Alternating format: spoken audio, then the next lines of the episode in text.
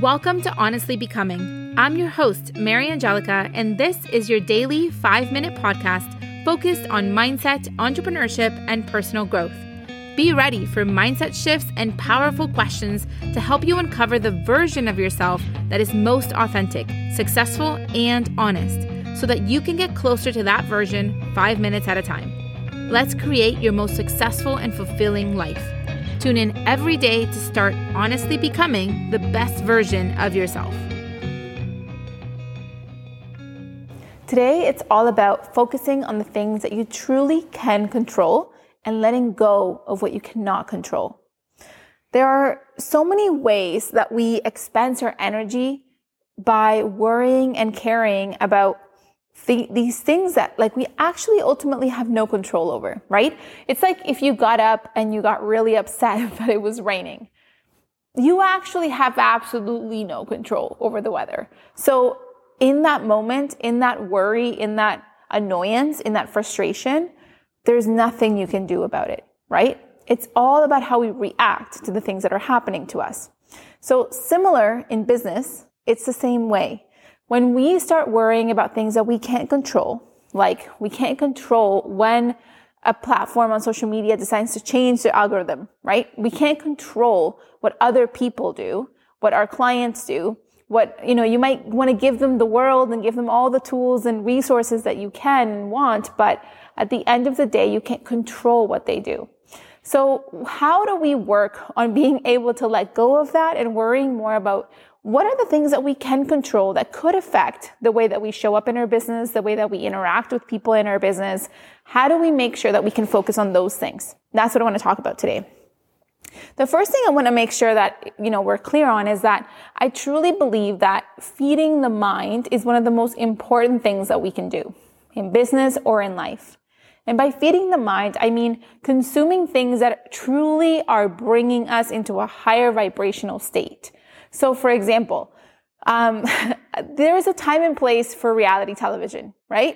Everybody might have their like chosen kind of like trashy or maybe, you know, a show that you're just like your guilty pleasure show that you watch, right? But if you only consume reality television, if that's the only type of media that you consume, there's bound to be a difference between this individual that is only consuming this type of information, people that are constantly getting into like, you know, dramatic fights with one another.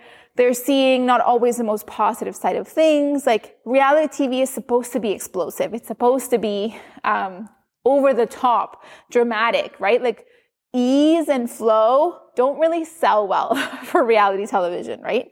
So if you're constantly watching and consuming that stuff, versus potentially, you know, doing it for like the one or two shows you enjoy, but then also pairing that with consuming really high, you know, vibrational audiobooks and podcasts or documentaries or reading a good book, you know, that just makes you feel good. There's a difference in the way that our mind is being fed. I, I think of it more like if reality television was like burgers and fries, imagine having that every single day rather than like every now and then, right? You enjoy it more, you get to like savor it more, and then you can go back to eating a more like consistent diet. So in terms of what we can control when it comes to this whole thing is we can control what we're feeding our minds and that will always, always have a higher impact in how we immediately react to things. Going back to this reality TV show, thing when things go bad, usually in a reality TV show drama or something like that, there's a high reaction of like frustration, of like anger, of like attack. There's this whole vibe around like, whose fault is it? And it's a very high dramatic thing. Whereas sometimes, you know, in life, some things will happen that we can't control and our natural reaction isn't to be that way. But if that's all we consume, it's likely the way we're going to go about things. So there are three things that you can control that you can kind of start to be more mindful about. And I think it's really going to help us let go of this obsession we have with getting frustrated or upset about things that we don't hold control over. The very first one is our energy. And this goes back to what I was talking about. It's protecting our energy as much as possible. It's doing the things that bring us joy, that bring us into a higher vibrational state. It's consuming or being around people that like lift you up. It's just being more mindful you know, of when you are hanging around with people that feel more like a drain or, um, you know, you're doing an activity that feels really like exhausting energetically. Um, and if we can start to remove that or limit that as much as possible, we're going to be protecting our energy. And on the other end, it's about feeding our mind, feeding our mindset, feeding our like high vibrational state, more of the good stuff. The second thing I want you to think about is about your enthusiasm because there's this level of joy and excitement and enthusiasm we have for our business and the things that we do that, you know, sometimes feels like really, really high and sometimes feels really, really low.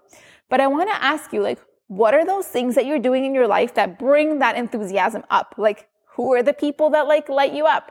Maybe it's like a specific playlist that you play that really gets like all the vibes going and like high, like high, high, high impact and you're like ready to roll with that. Maybe it's going through like a certain, you know, ritual routine that you do to get you to that enthusiastic place of like, okay, I'm ready to like create. What are those things that like you can focus on that you can control to raise that enthusiasm for the things that you're doing so that the things that you're creating come from this like high vibrational state. And the third thing is your messaging because we can always focus on our messaging. We can always control our messaging. It's something we can practice and get better at. When it comes to your business, like how often do you practice talking about it? Like actually like people were to ask you, what do you do? Who do you serve? What what, what do you do for a living? What would your answer be to the, the, to that question? Can you answer it multiple times? Can you try to say it in less words? Can you say it in more concise words? Can you say it in words that your audience will react to rather than the words you think you have to use because they're marketing friendly words? Just working and perfecting our messaging, talking more about our business, being more proud to talk about it, uh, maybe doing a lot of guest podcast speaking. That's a huge way to help you narrow in your focus because you're going to be asked that question in every interview and they're always going to say, so what do you do? Tell us a little bit more about you. And in a short amount of time, you have to really get your messaging out there. So working on our messaging is something that we can control. We can't control the algorithm. We can't control what happens to the way social media functions, but we can control how we talk about our business so that we can adapt to whatever the changes are because our messaging is on point and we've practiced it. We know it by heart. So again, I just want to remind you today to think about the things that we often, maybe you haven't noticed you've been getting frustrated around these things that you actually hold no control over.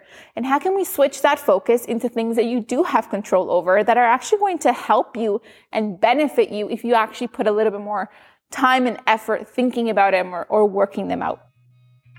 Thanks for listening. If you enjoyed this episode and you'd like to help support the podcast, please leave a review. It helps the podcast be found by more people like you so they too can join us every day. Find me on Instagram at honest.ceo and feel free to share a screenshot of the podcast and tag me so I can see you and say thanks. Visit honestceo.co slash calendar to get your free affirmation and manifestation prompt calendar in your inbox on the first of every month. Thanks again and stay honest.